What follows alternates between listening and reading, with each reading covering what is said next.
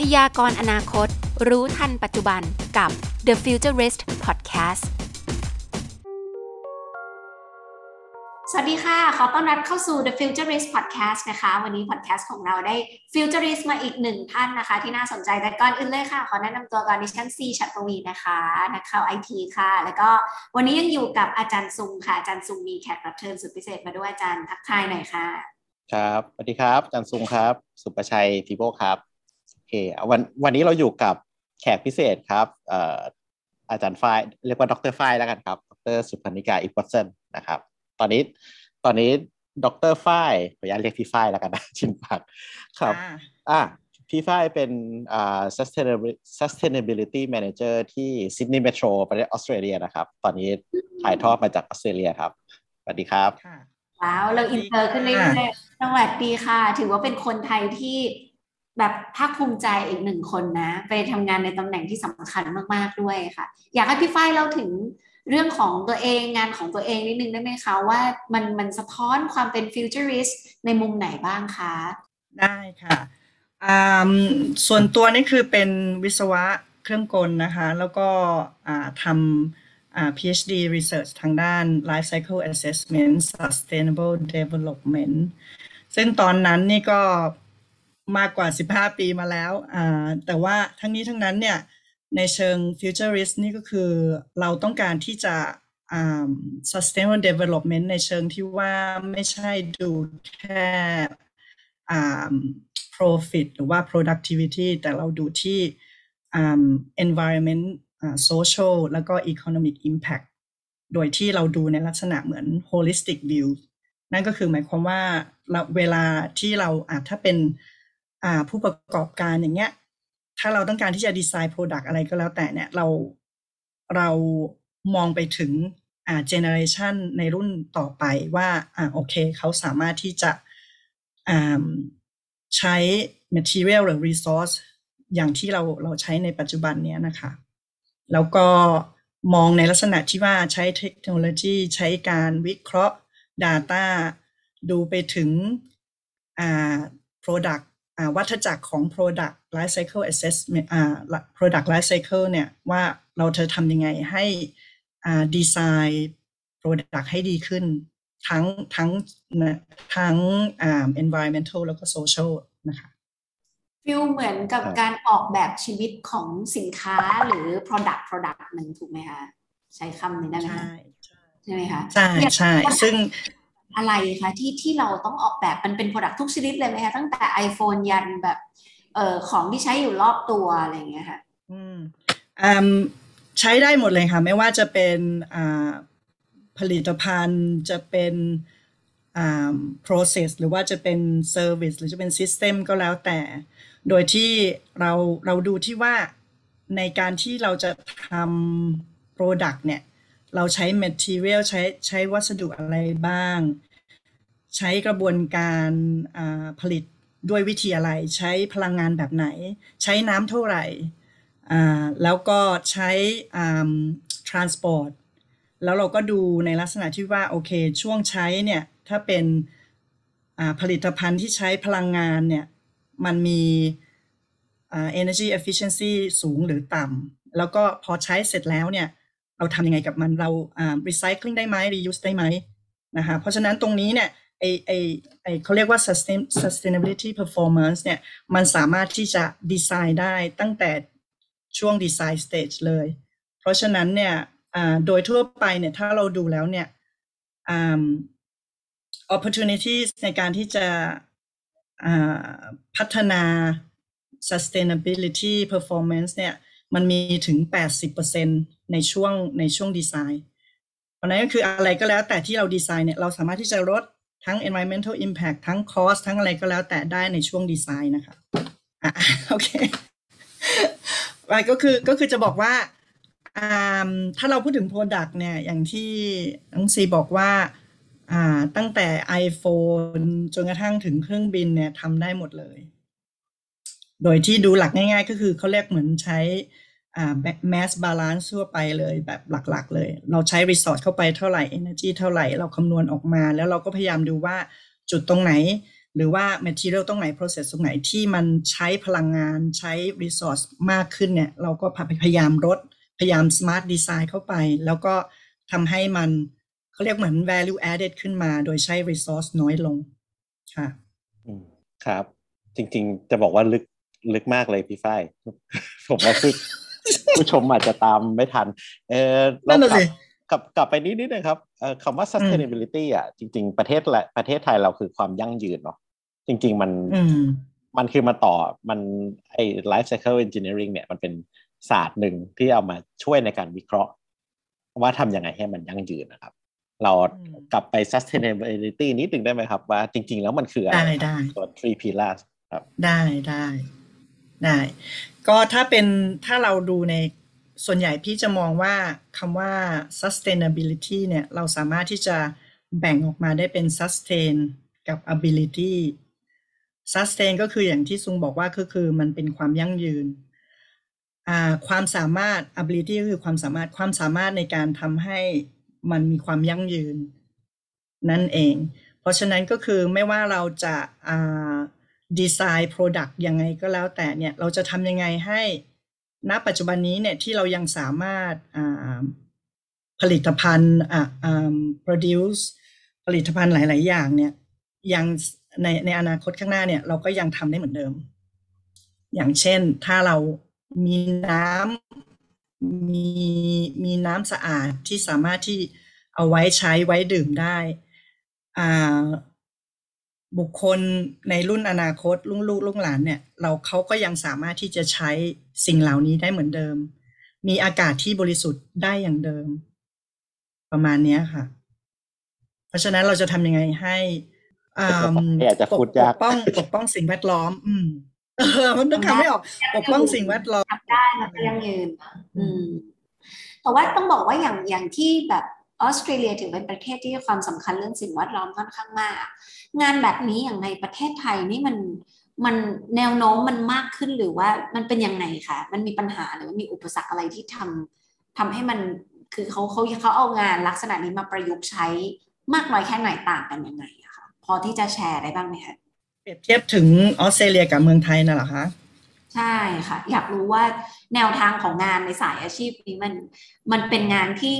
แต่ละประเทศให้ความสำคัญเรื่องนี้เหมือนเหมือนกันไหมคะถ้าเป็นในทางสายอ่าก็คือถ้าถ้าเป็นในสาย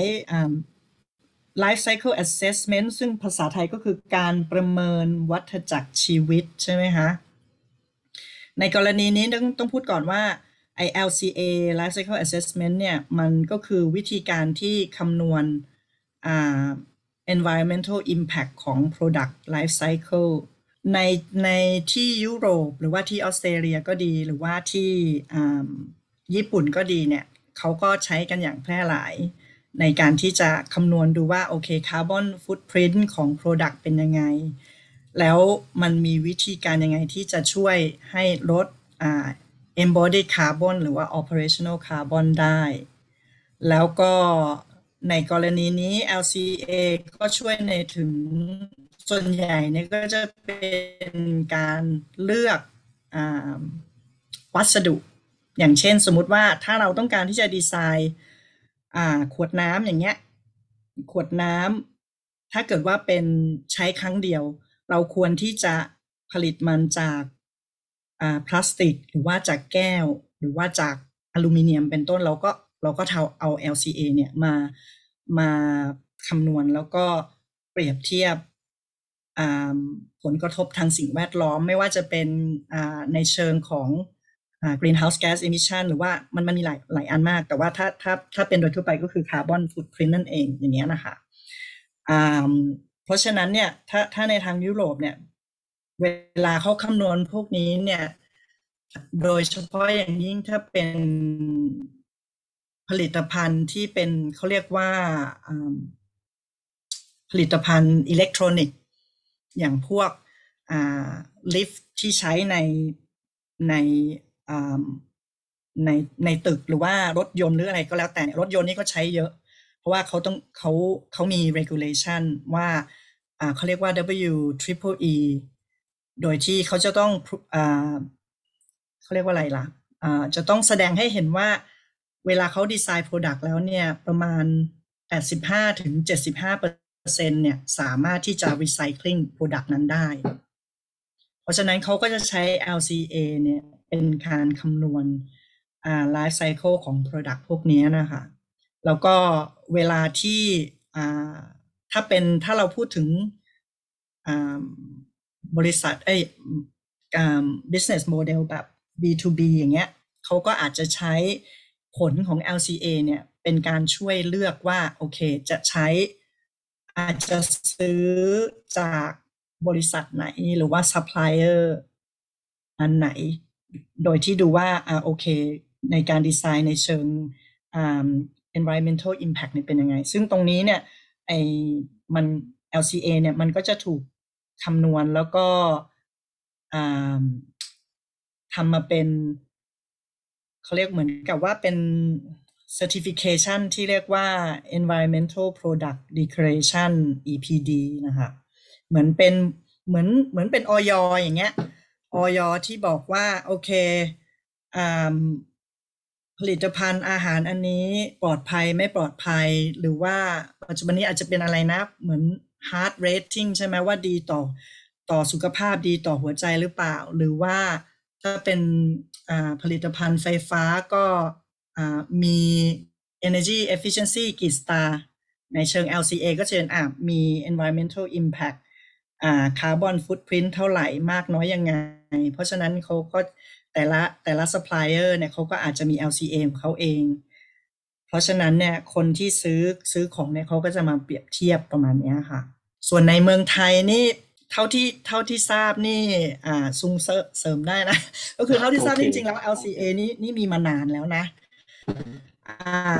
แต่ว่าปัญหาปัญหาของ LCA เท่าที่ดูเนี่ยถึงถึงในออสเตรเลียเองก็ตามเนี่ยมันมันยังไม่แพร่หลายในเชิงของระดับ SME เท่าไหร่ เพราะว่ามันมันต้องใช้ซอฟต์แวร์มันต้องใช้ความรู้ทางด้าน LCA ในการโมเดลลิ่งในการ assessment ตรงนั้น แล้วก็เพราะฉะนั้นค่าใช้จ่ายในการคำนวณเนี่ยมันมันมันยังสูงอยู่อะค่ะแล้วก็ส่วนใหญ่ก็คืออาอาจจะเป็น regulation มันอาจยังจะมีมีไม่มากพอก็ได้ เพราะฉะนั้นก็คือมันก็เหมือนกับว่ามันต้องมี drive มาจากรัฐบาลด้วยอะไรด้วย มันมันก็จะช่วยตรงนี้ได้มากขึ้น อย่างอย่างเท่าเท่าที่ดูเนี่ยหลักๆ เลยยุโรปกับ ญี่ปุ่นนี่เขามี regulation strong มาก ๆ เพราะฉะนั้นเขาก็เลยไปไปไปไกลกว่าเราไปไปเร็วกว่าเราด้วยค่ะ จริง ๆ ยุโรปกับญี่ปุ่นน่าจะเป็นตัวหลักเลยครับจริงๆตอนตอนที่เราทำทำเราก็พยายามจะหา case study เหมือนกันว่าเฮ้ยจริง ๆเขาทำยังไง แล้วมันมัน sustain จริง ๆ นะครับ เพราะว่า LCA อะผมมองนะ มองว่ามันเป็นเป็นการ add ไอ้ตัวสิ่งแวดล้อม เข้าไปคิดด้วย ซึ่งปกติอะตอน business เราจะคิดเรื่อง financial ผมว่าเป็นหลักเลยถูกไหมครับแต่ว่าอันเนี้ยพอมันมี add เรื่อง factor ทางด้านสังคมสิ่งแวดล้อมอะมันมันเหมือนจะเป็น cost เพิ่มแต่แต่ว่าจริง ๆ ครับ ที่ที่พี่ฝ้ายทำทำอะเอ่อเข้าใจว่าจริง ๆอะพอเราเรา concern เรื่อง environment อะ cost มันดันลง อันนี้ใช่ไหมครับ ใช่ ทีนี้มันมีสองอย่างไง ก็คืออย่างที่ทรงอย่างที่ทรงว่าเลยก็คืออ่า ปัญหาหลักๆ อีกอันนึงก็คือ พอคนพูดว่าอ่า design for sustainability เนี่ย ทุกคนก็จะก็จะคิดว่าอ๋อมันมันเพิ่มเพิ่มค่า production ใช่ไหมค่าค่าผลิตภัณฑ์ มันต้องเพิ่มนู่นเพิ่มนี่ แต่นั่นเป็นเพราะว่าเราดูแค่เฉพาะอ่า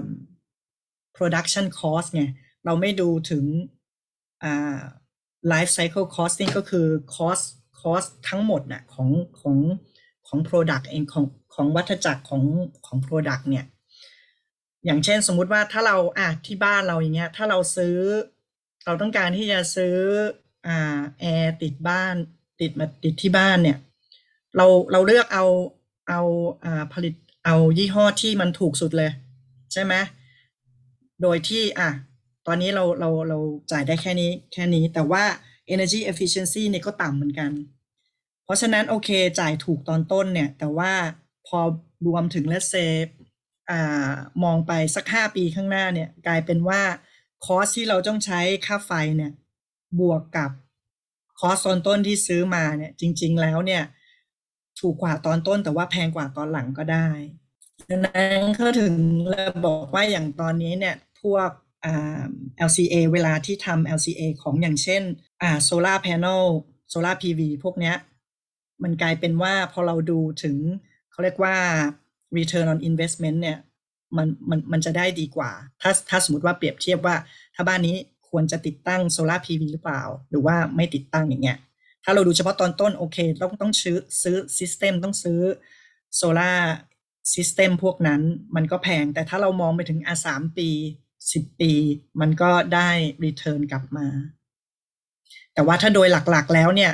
ตั้งแต่ที่ทำ LCA มาแล้วก็รวมกับ LCC ก็คือ Life Cycle Costing นะถ้าทำสองอย่างเนี่ย มันส่วนใหญ่มันจะเป็นในมันจะเป็นเป็นแนวโน้มในทางเดียวกัน ถ้าเราลด environmental impact เราก็จะลดลด cost ไปด้วย แต่ว่าต้องมองทั้ง whole of life นะอืมเพราะอย่างครับอย่างมันอย่างอย่างเช่นอ่าถ้าเราอ่าสมมติถ้าเป็นอ่ากระจกอย่างเงี้ย กระจก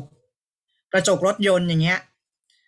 ถ้าเกิดว่าเป็นกระจกแบบดีๆ เลยที่อ่ามีเขาเรียกว่า thermal performance มี conductivity หรืออะไรก็แล้วแต่เนี่ย คือถ้า high performance ของ material เนี่ย ค่า material cost ตอนต้นมันจะสูง แต่ว่าถ้าเรามองถึง 10 ปีผ่านไปหรือว่า 5 ปีผ่านไปเนี่ย มันก็จะเป็น cost มันก็จะลงมา อืม โอเคครับ จริงๆจะบอกว่าอืมถ้าถ้ามุมผู้ประกอบการเนาะผมว่ามันขัดความรู้สึกเหมือนที่พี่ฝ้ายว่าเลยครับ เหมือนว่า เอ้ย อะไรที่มันเป็น environment เนี่ย เหมือนจะมันจะเป็น cost เพิ่มอะครับ แต่ว่าเอ้ยแต่แต่ว่าจริง ๆอะจากจากที่พี่ฝ้ายทำทำมาหลายอัน ปรากฏว่า เอ้ยจริง ๆ มันไปทางเดียวกันเนาะ environment ก็ดีด้วย แล้วก็ cost จริง ๆอะมันลงด้วย ถ้าเรามองทางระบบครับแปลแปลว่าไอ้ LCA เนี่ยมันก็เป็นใช่ผมว่ามันเป็นตัวช่วยในการวิเคราะห์เนาะว่าว่าถ้าเรามองทั้งระบบจริงๆอะครับไอ้ความจะเรียกความคุ้มค่าได้ไหมครับ ความคุ้มค่าหรือว่าใช่ราคาที่มันต้องจ่ายไปจริง ๆอะอันไหนกันแน่ที่ควรจะเป็นตัวเลือกที่ดีใช่ใช่แล้วก็ประกอบกันด้วยก็คืออย่างเช่นอะสมมติถ้าเราทำดีไซน์โปรดักต์ของเราเนี่ย ผลิตภัณฑ์ถ้าขายในประเทศไทยประเทศไทยเราเราไม่มีกฎหมายใช่ไหมหรือว่า regulation อะไรที่มันแรงๆ มันก็ไม่มีผลอะไรกับเรา แต่ถ้าเราต้องการส่งออก พอส่งออกปุ๊บเนี่ย มันไม่ใช่แค่ คอสอย่างเดียว สมมติถ้าเราจะไปอ่าคอมพีตกับเมืองจีนอย่างเงี้ยคอสของเขายังไงก็ถูกกว่าอยู่แล้ว ใช่ไหมแต่ถ้าเราต้องการที่จะขาย Product เนี่ย sustainability หรือว่า LCA ผลของ LCA เนี่ยก็เป็นอีกตัวหนึ่งที่สามารถที่เหมือนเขาเรียกว่า eco labeling เป็นการอ่า marketing tool หรือว่าโชว์ว่าเออของดีไซน์ของเราเนี่ย ถึงแม้ว่าจะมีราคามากกว่านิดนึง แต่ว่าจริง ๆ แล้วมันดีกับ environment แล้วก็ต่อไปเนี่ย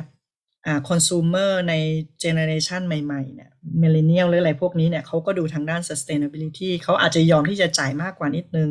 แต่ว่ามีมีผลกระทบต่อสิ่งแวดล้อมที่น้อยลง อย่างเช่นตอนนี้เขาก็มีเทรนว่าถ้าเกิดสมมติเราจะสร้างบ้านหรืออะไรก็แล้วแต่เนี่ยเขาเรียกว่าอะไรนะ eco เอ่อ sustainable housing อย่างเงี้ย sustainable house เนี่ย สมมติถ้าเราต้องการที่จะสร้างบ้านขึ้นมาเนี่ย เราพยายามที่จะใส่ feature อ่าใส่อ่า feature ต่างๆ อย่างเช่นพวกโซลาร์ PV กระจกที่ดีหรือว่าสร้างบ้านเป็นอ่าผนังแต่ว่าสามารถที่จะทำให้บ้านมันเย็นโดยไม่ต้องใช้อ่า air conditioning เนี้ยมันก็ใช้ energy น้อยลงใช่ไหมล่ะ เพราะฉะนั้นอืม material ครับในการสร้างบ้านมากขึ้น แต่ว่าพอต่อไปเราก็ไม่ต้องจ่ายค่าไฟมากขึ้น ก็กลายเป็นว่าจริงๆแล้วเนี่ยเราเราลดลงไปได้แต่ทั้งนี้ทั้งนั้นเนี่ยถ้าเป็นทางเชิงผู้ประกอบการเนี่ยสิ่งที่ควรจะทำก็คือไม่ใช่แค่ทำ LCA อย่างเดียวต้องทำ LCC ด้วย แล้วก็ดูถึงอ่า return on investment แล้วก็ส่วนใหญ่ก็คืออ่าอีกประการหนึ่งที่ LCA ช่วยได้เนี่ยก็คือดูทางด้านว่า เอ๊ะ ถ้าเรารู้สึกว่าอ่า มันมีมันมีอะไรที่เราอ่า continual improvement ใช่ไหมมีอะไรที่จะพัฒนาไปได้อีก สมมติว่าถ้าเราเป็นผู้ประกอบการเราเป็นเราเป็นบริษัทที่ดีไซน์แล้วก็สร้างแล้วก็ขายเนี่ย เราก็สามารถที่ดูมันก็สามารถที่จะลดคอสของ production ได้อย่างเช่นถ้าเราดูแล้วว่า เออ เราใช้ไฟใช้ใช้ไฟวนการหรือ process เนี่ยประมาณ 10 process เราก็มาสามารถที่จะใช้ LCA เนี่ยมาดูว่าเออ process ไหนที่มันใช้อ่าไฟฟ้ามากเออมันเป็นเพราะอะไร มันเป็นเพราะว่าอ่าเครื่องจักรมันเก่าไปหรือเปล่า ควรที่จะเปลี่ยนไหมอะไรประมาณเนี้ยมันมันคือมันใช้ได้ได้ได้หลายอย่างมาก อย่างเช่นอ่าถ้าเป็นถ้าเป็นอ่าบริการการบริการอย่างเงี้ย การบริการถ้าเป็นอ่าการให้เช่ารถยนต์ ควรอ่าอย่าง Uber อย่างเงี้ย หรือว่าอ่า sharing economy อย่างเงี้ยอ่า Go Get Car Sharing พวกนี้ ส่วนใหญ่แล้วก็คือคนที่เขา provide service เนี่ยเขาเขาสามารถที่จะควบคุมว่ารถเนี่ยอ่าควรที่จะมีการซ่อมบำรุงบ่อยแค่ไหน จุดอืมครับจุดที่อ่าเออ ประมาณนั้นน่ะ เพราะฉะนั้นก็คือ คือมันโมเดลได้หมดไง ไม่ว่าจะใช้พลังงาน ใช้ อ่า อะไรนะ fuel ใช่ไหม material แล้วก็ถ้าเป็นในเชิเชิง circular economy ก็คืออย่างเช่นตอนเนี้ย ถ้าเราดูว่าปัญหาปัญหาอ่าปัญหาเชิงสิ่งแวดล้อมมีอะไรบ้าง หนึ่งก็คือคนมากขึ้นในในโลกใบนี้ การใช้การใช้อ่า อะไรนะ การการ consume ของพรอดักต์เนี่ยมันมีมากขึ้น เพราะฉะนั้นเนี่ยเราก็สร้างเราก็ผลิตอ่า waste มากขึ้น ใช่ไหม waste นี่คืออะไรนะอืมครับ ของเสียครับ เออของเสียนั่นแหละ waste เพราะขอฉะงนั้นเสียของเสียโอเคอ่าเพราะฉะนั้นเนี่ยแต่ว่าโดยทั่วไปแล้วเนี่ย เราเราต้องดูว่าของเสียเนี่ยจริง ๆ แล้วไม่ใช่ของเสีย เพราะฉะนั้น LCA ก็สามารถที่จะช่วยดูได้ว่าเฮ้ย จริง ๆ แล้วเนี่ย ถ้าเราใช้ ถ้าเราเลือกอ่าวัสดุที่มีมี recycle content สูง แล้วก็พอใช้เสร็จแล้วก็ recycling ได้อีก เพราะฉะนั้น waste มันก็จะไม่ใช่ waste อีกต่อไป มันก็จะเหมือนเป็น close loop เหมือนเป็น cradle to cradle อย่างเงี้ย มันก็จะแทนที่จะใช้ เหมือนกับว่าดีไซน์สร้างแล้วก็ใช้แล้วก็ทิ้งก็กลายเป็นว่าดีไซน์สร้างใช้ แล้วก็นำกลับมาอ่า reuse recycling repurpose แล้วก็ได้อีกก็เป็นแทนที่จะเป็นแค่วัฏจักรชีวิตอันเดียว มันก็จะกลายเป็น 1 2 3 4 ไปเรื่อยๆ อย่างเช่นถ้าเป็น iPhone อย่างเงี้ยเขาเรียกว่า remanufacturing เราอาจจะเปลี่ยน component อ่า บางอย่างของ iPhone แล้วก็ขายให้ consumer ได้อีกว่า โอเค อันเนี้ยมันเป็น remanufactured as good as new แล้วก็อืมราครัคาบก็ถูกกว่ามี warranty ให้มีอะไรให้ เพราะฉะนั้นก็คือเราก็ control แล้วก็เราก็จะเพิ่ม material efficiency ได้ resource efficiency ได้ อืม โอเค โอ้ยจริง ๆ อีกประมาณนั้นแหละเอ่อ circular economy นี่ประเด็นหลักเลยครับ จริง ๆ ที่ประเทศไทยตอนนี้ครับพี่ฝ้าย เขาพูดถึง circular economy ขึ้นมาเยอะขึ้นมากเลยครับ ปีนี้นะครับ ปีนี้เหรอทุกกระทรวงทุกทุนทั้งหลายเนี่ย เรามี BCG มี circular economy กันหมดเลยครับเพิ่งเพิ่งมาครับ จริงๆของเราล่ะประเทศอื่น ประเทศอื่นน่าจะสักพักแล้วครับผม เออ เมื่อเมื่อกี้นึกถึงได้เคสหนึ่งครับพี่ เอ่ออมของ Fuji Xerox ครับพี่พี่อะพี่พี่พอแชร์ได้ไหมว่าเขาจัดการยังไงครับ ไอ้ตัวอ๋อ reman- remanufacturing อันนี้คลาสสิกเหมือนกันครับอ่าใช่ อันนั้นก็ classic case ก็คือ Fuji Xerox เนี่ยเขาผลิตอ่าเครื่องเครื่อง Xerox ใช่ไหมทีนี้ว่าเดิมทีที่ออสเตรเลียเนี่ยเขาก็ปัญหาของออสเตรเลียก็คือค่าค่า labor สูง ค่าค่าค่าจ้างคนงานเนี่ยสูง ทีนี้เขาก็พยายาม ที่จะเหมือนกับพัฒนา production manufacturing plant ของเขาที่ออสเตรเลียแล้วเสร็จแล้วก็กลายเป็นว่า เอ๊ะ แทนที่เราจะาสร้างสร้างซีล็อกแล้วก็ขายเนี่ยทำไมเราไม่เปลี่ยน business model มาเป็นขาย service ล่ะนะนั่นก็คือหมายความว่าอ่าเราให้ บริษัทต่างๆ ไม่เป็นมหาลัยออฟฟิศอะไรก็แล้วแต่เนี่ยเช่าเครื่อง แล้วก็แทนที่จะจ่ายเป็นเครื่องเนี่ยก็จ่ายเป็นจำนวนที่ที่ซีล็อกที่ปริ้นหรืออะไรที่อะไรก็แล้วแต่ เพราะฉะนั้นก็คือแล้วเพราะฉะนั้นหมายความว่าไงเขาไม่จำเป็นที่จะต้องขายชิ้นส่วนของ Product ที่เป็นชิ้นใหม่ ๆ เขาสามารถที่จะโอเค ส่วนไหนที่มันจำเป็นต้องซ่อมก็เปลี่ยน ชิ้นส่วนนั้นมา แล้วก็เอาไปทำการ remanufacture ก็คือเหมือนกับว่าเอาไปเอาไปคลีนเอาไปแก้นู่นแก้นี่เหมือนซ่อมซ่อมเล็ก ๆ น้อยๆเนี่ย แต่ว่าพอเอากลับมาใช้แล้วก็ยังปริ้นได้เหมือนเดิม ปรากฏว่าพอเขาทำในลักษณะนี้เนี่ย โดยที่ประสบความสำเร็จมากๆเนี่ยกลายเป็นว่าเขาไม่จำเป็นต้องมี production line เยอะขนาดนั้น เขาสามารถที่จะ control อ่า material หรือว่า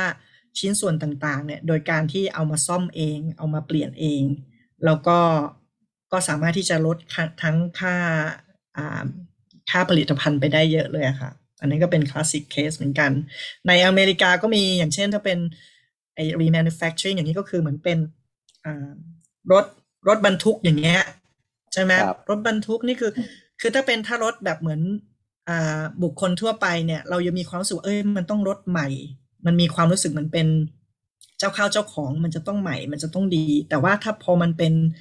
อ่า ผลิตภัณฑ์ที่มันเป็นเหมือน business to business เนี่ยมันไม่จำเป็นต้องดีขอให้ทำงานได้ เพราะฉะนั้นอย่างทรัคอ่ารถบรรทุกอะไรพวกนี้เนี่ยเขาก็เหมือนกันแทนที่จะต้องไปเป็นรถใหม่เนี่ยเขาก็ดึงเครื่องจักรบางอย่างอ่าอ่าเอนจินมาแล้วก็มาคลีนมาใส่ใหม่แล้วก็ทำทุกอย่างเนี่ย แล้วก็มี remanufacturing แล้วก็ราคาในในตลาดเนี่ยอาจจะถูกกว่าถึง 20%แล้วก็มีวันดนตีให้ 5 ปี เพราะฉะนั้นมันก็เป็นอะไรที่สร้างสร้างธุรกิจใหม่ได้ขึ้นมานะคะ ก็น่าสนใจเหมือนกัน อืมแต่ในเมืองไทยเนี่ยอย่างที่อย่างที่ซุงว่าเนี่ยจริง ๆ คือ circular economy เนี่ยเมืองไทยก็มีมีคือทุกทุกประเทศแหละมีมีมีเขาเรียกว่าอะไรมีมี potential เยอะ แต่ว่าปัญหาปัญหาของ circular economy ก็คือ เราเราต้องสร้าง supply chain หลังจากที่ทิ้งไปแล้วเนี่ยยังไง มันต้องเหมือนเหมือนเหมือนการอ่าจับมาเจอกันระหว่างอ่า demand กับ supply ใช่ไหมอย่างเช่นอ่าถ้าเราอย่างถ้าเป็นตอนเนี้ยที่ที่ออสเตรเลียเนี่ยเขาก็พูดกันเยอะถึงเรื่องอ่าอ่าอะไรนะอาหารอาหารครับที่มันทิ้งไปน่ะอ่าเราควรจะทำยังไง เพราะว่าจริง ๆ แล้วเนี่ยเราสามารถที่เอาไปทำปุ๋ยเราเป็นทำทำอะไรได้แต่ส่วนใหญ่ก็คือ อ่าปัญหาของเสียเนี่ยที่ที่ขยะเนี่ยเออขยะเนี่ยจากจากที่บ้านเนี่ยส่วนใหญ่แล้วก็คือก็ทิ้งแล้วก็เสียไปจริง ๆ แล้วพวกนั้นเนี่ยสามารถที่จะเอาไปทำปุ๋ยเอาไปทำอะไรได้เยอะ อย่างเมืองไทยจริง ๆ ก็มีเคสดี ๆ อยู่เยอะนะที่เห็นอย่างเช่นอ่ากาแฟใช่ไหมเมล็ดกาแฟ ใช้เสร็จแล้วก็เอาไปทำเป็นอ่าไม่ใช่แค่ทางทางอ่าปุ๋ยอย่างเดียว อาจจะมาทำเป็นผลิตภัณฑ์ทางด้าน ความสวยงามหรืออะไรอย่างนี้ก็ได้อืมอ่าเอามาพอกหน้าได้ด้วยครับเออ มันก็จะ in มันมันต้อง innovate แล้วมันก็จะ matching ว่าโอเค มันมีของเสียตรงนี้เราเอาของเสียมาเป็น input ของอีก product หนึ่งอะไรก็ว่าไปอะอืมมีมี potential เยอะแต่ว่า แต่ว่านี่แหละ มันต้องมันต้องมาลองมาลองสร้างสร้าง supply supply chain ใหม่เลยของสองของ circular economy ก็อาจจะเป็นอ่าอีกอ่าเขาเรียกว่าอะไรอะเป็น เป็นโอกาสที่ดีอีกอันหนึ่งของของ business ใหม่ ๆ ที่สามารถที่จะทำตรงนี้ได้ สุดยอดมาก วันนี้ได้รู้จักหลายคำมากขึ้นมากๆนะคะเพราะว่าแบบบางคำก็เป็นคำที่เรารู้สึกอ๋อในวงการเขาพูดถึง sustainability แต่ว่าเขาเรียกมันเป็นคอนเซปต์แบบ circular economy เรียกมันเป็นแบบตัว LCA ได้เนี่ยน่าน่าสนใจมาก ๆ เลย ก็รู้สึกว่ายังเป็นคำที่ค่อนข้างใหม่ที่เพิ่งเห็นกรอบความชัดเจนมากขึ้นในวันนี้นะคะ อืมสุดท้ายนี้ให้พี่ฝ้ายฝากอะไรสักเล็กน้อยได้ไหมคะถึงเอ่อในประเทศไทยว่าอยากเล็งเห็นศักยภาพใหม่ๆ รวมไปถึงการการฝึกแบบในแง่การปฏิบัติการเพื่อให้มันเกิดคอนเซ็ปต์แบบนี้มากขึ้นได้ในวิธีไหนบ้าง ลองช่วยแชร์ฝากทิ้งท้ายหน่อยค่ะอ่าถ้าถ้าในเชิงผู้ประกอบการหรือองค์กรนะคะ อยากจะเห็นอ่าการใช้ LCA ที่มัน ง่ายขึ้น คือสามารถที่จะดีไซเนอร์เนี่ยไม่ถ้าเขาไม่มีอ่าความรู้ทางด้าน LCA เนี่ยเขาก็สามารถที่จะใช้ในการช่วยในการออกแบบได้ อย่างเช่นสมมุติว่าถ้าเขาดูว่าอ่า material คืออะไร ในตารางนั้นก็อาจจะมีค่า carbon footprint เข้าไปด้วยเลย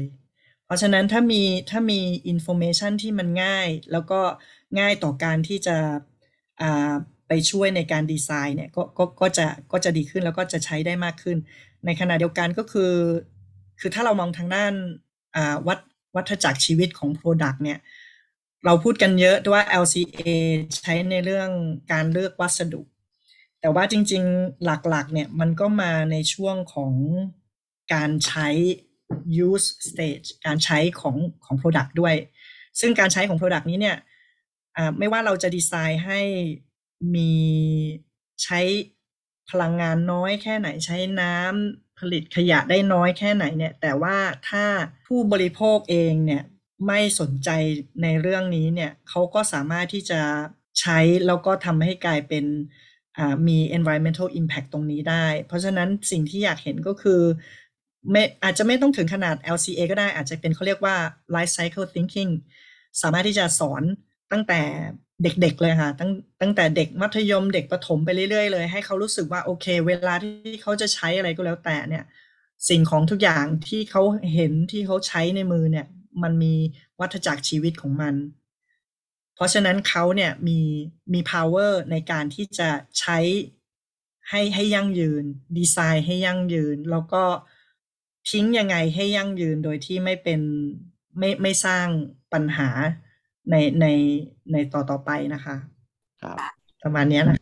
สำคัญมากเลยครับ เราต้องให้รู้ตั้งแต่เด็กๆเนาะแล้วก็ผมว่าผู้บริโภคผู้บริโภคนี่คนสำคัญเลยครับ ที่จะไดรฟ์พวกเนี้ยเพราะว่าถ้าผู้บริโภคเอ่อ aware ขึ้นมาสักหน่อยเนาะผมว่าทั้งหมดเนี่ยมันไดรฟ์ไปได้ด้วยดีเลยครับได้ เลยค่ะ วันนี้ขอขอบพระคุณพี่ฝ้ายแล้วก็อาจารย์ซูมากๆเลยนะคะสำหรับการร่วมจัดรายการ The Futurist กับเราในวันนี้นะคะ ก็ได้ความรู้แล้วก็หวังว่าในครั้งหน้าจะมีอัปเดตอะไรใหม่ๆ เพิ่มเติมด้วยนะ ขอบคุณมากเลยนะคะครับขอบคุณครับขอบคุณสวัสดีค่ะสวัสดีค่ะสวัสดีครับขอบคุณครับ พยากรณ์อนาคต รู้ทันปัจจุบันกับ The Futurist Podcast